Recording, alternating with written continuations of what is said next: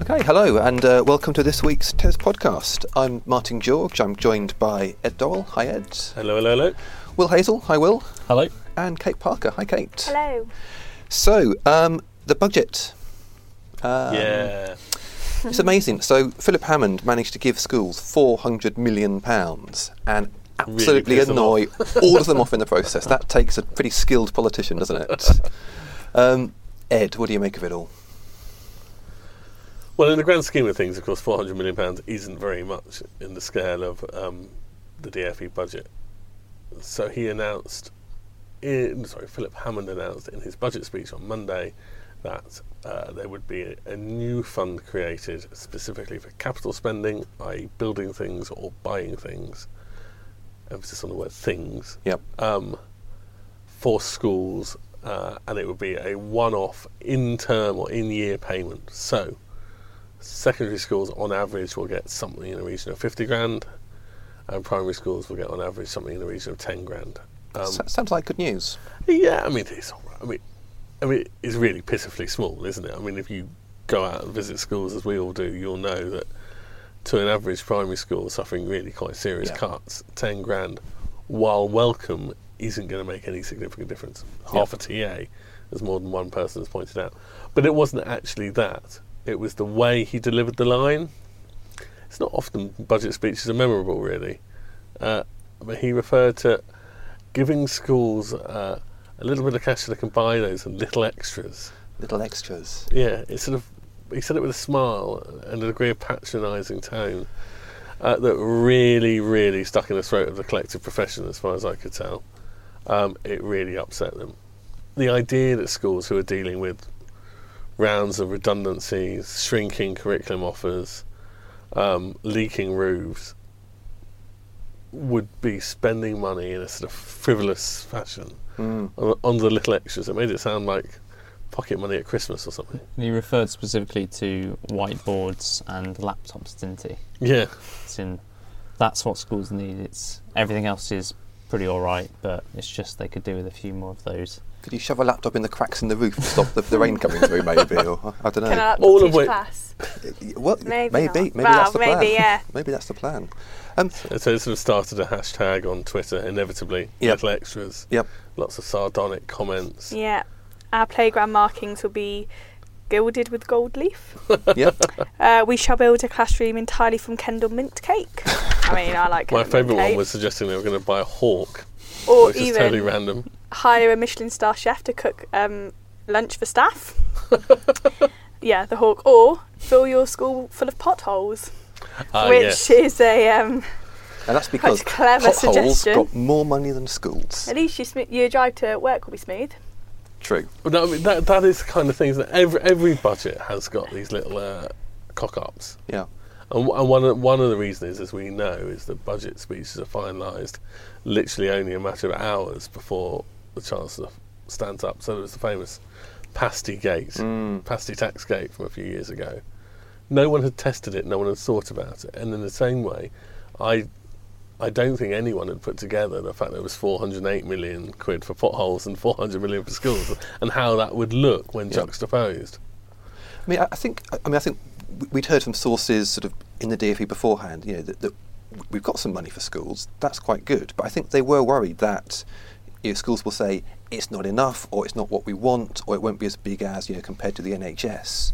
So wonder that nervousness was, was why he used that phrase little extras, almost to, to, to not big it up more than it could be, and he Yeah. went the wrong way. Yeah, it went. It definitely went the wrong way, which has led people to ask, start asking, asking questions about what does the language mean about what the Treasury is thinking. So a degree of Kremlinology, I suppose.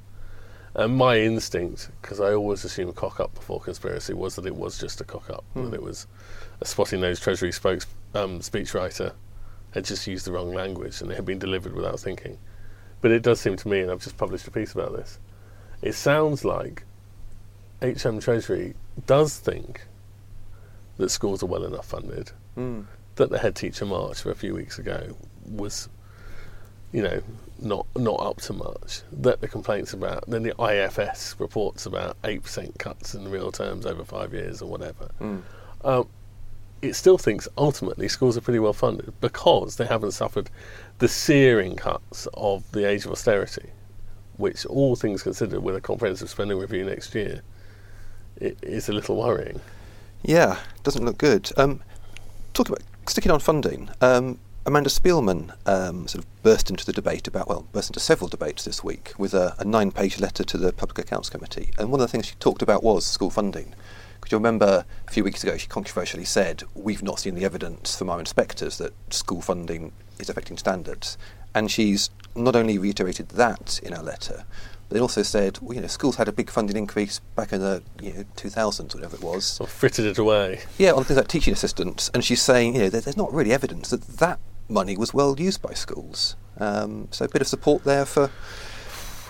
I feel like that's sort of an oxymoron, though, in a way, isn't it? I mean, just because the school and the, the, the cash in the time of plenty wasn't spent well doesn't mean that now we're suffering really major cuts, results won't suffer.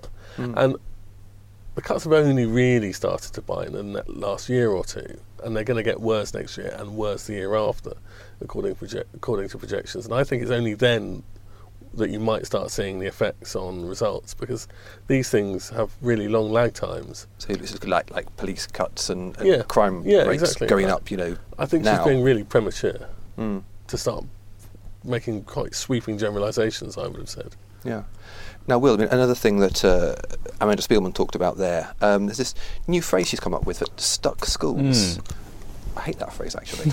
um, but, um, I mean, she was, she was saying that there's this sort of group of schools that have, have been less than good for 10 years, Yes, yeah. 15 years almost. Yeah, and she used some quite sort of um, strong language about that. I think when she initially took on the role of um, chief inspector, there was some speculation and commentary that she was going to be uh, a, a relatively boring head of Ofsted, certainly compared to you know Michael Wilshaw, who obviously you know seems to great get kind of uh, great joy out of kind of rattling people's cages Yeah. and saying controversial things.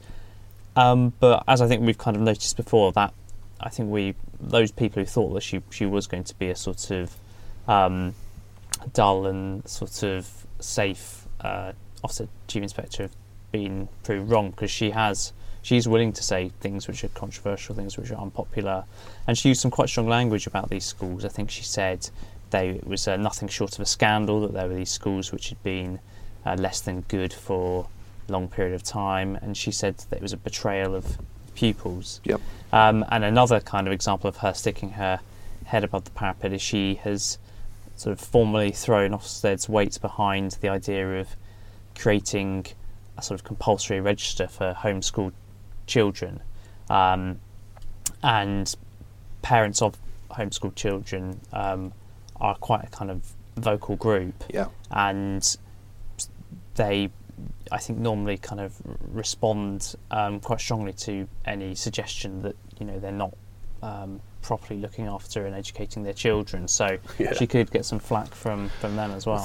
It's like the gun lobby in the States, isn't it? They go absolutely mental when you start It even just going hits a raw nerve, doesn't it? Even Um, just even touching upon the idea that you might do something about it, and they go apeshit. Yeah. You forgive the French, um, on the stuck school things, though, I mean, the thing that really struck me was how, frankly, the re- repetitive the language felt. I mean, you and I, Martin, were having mm, a bit of a laugh about it, really, weren't we? You know, betrayal of children's futures, tick. yeah, National scandal, tick. tick. Yeah, you know. just bloody hell. They just pulled a load of old Ofsted cliches out of Michael Wilshaw annual reports yeah, and stuck yeah. them together.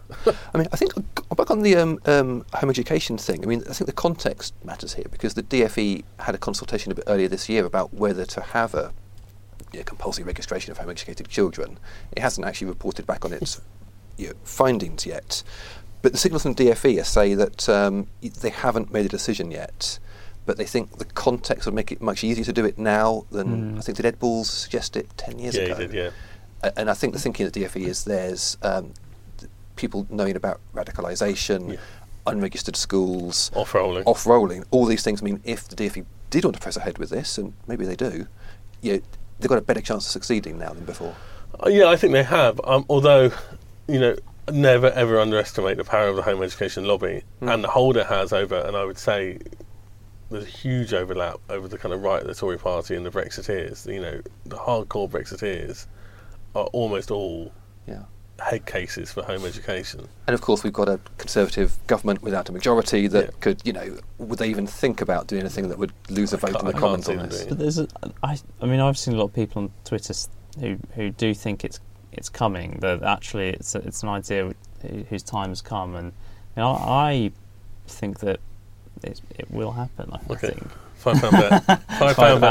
pound. Five Right. pound bet. I mean, it's, Ed and It'll Will are currently sh- shaking hands as we speak. it's recorded for um, Posterity. posterity as well. Yeah, yeah. Okay. Well, we'll see. I hope you're right. But it'll be a big, big fight if it happens, doesn't it? Yeah. Um, yeah. Um, now, no, this week is the end of half term for those who are on half term. yes. Good. We don't script this stuff. yeah, Yeah. it tells, doesn't it? Um, Kate, rescue me, cheer me up. so um, over the past two weeks on Tes Twitter, we've tried to inject a little bit of um, happiness, I guess, and we're kind of taking well-being, which we all know is um, teacher well-being and people well-being, such an issue at the moment, and we've been encouraging teachers to share their top tips for how they foster and look after their own well-being. Um, the response we've had has been really, really amazing. It, it, Um, it, it does show how teachers are fundamentally they want to help each other and be Yeah. part of something positive and collective and do something good. And I think you know, obviously, everyone recognises what a, what a huge issue it is at the moment, and um, yeah, some of the things I think have been really simple um, and obviously just quite effective. So someone said, sleep matters. A great teacher is alert and present. So staying up late doing detailed lesson plans is not going to make you a great teacher. So go to bed. Mm. Um, some others saying, you know, take a moment out of your day to just enjoy the company of your students. I guess it's very easy to get bogged down by all the other stuff they have to do. Just share a joke or story or experience with them. You know, it kind of makes you remember why you love teaching so much. Obviously, the goats, our friends, the Vardine goats, goats. simply say, be more Alan. As we know, Alan is probably Alan, Alan is the best goat Alan for listeners who aren't aware of this. Um, That's a very controversial statement, Martin. It's always about education. Ethel will be devastated. Um, some of the people saying, you know, um, set yourself a goal to have at least 15 minutes to eat your lunch. So, you know, so many teachers kind of shove a sandwich down their neck as they're running to playground duty Yeah. or whatever. It's important just to take the time and just, yeah, have a little bit of time for yourself. So I think if you search for the hashtag smile until Christmas, which our wonderful Sarah came up with, um, you'll see so many, like there's, there's hundreds of Yeah. wellbeing tips on there, which I think will be really useful for everybody in the lead up to the dark weeks Yeah. till Christmas. So it's that period where you just need to sort of power through and Yeah. s- get, see Yeah. to the end of the dark, the nights are coming and Christmas is Arrive coming. at school when it's dark and leave at school when it's dark. Yeah. Yeah, so I think that should be really helpful. yeah, hopefully. Excellent stuff. Okay, well, thanks everyone. Um, enjoyed that, and we'll speak again next week.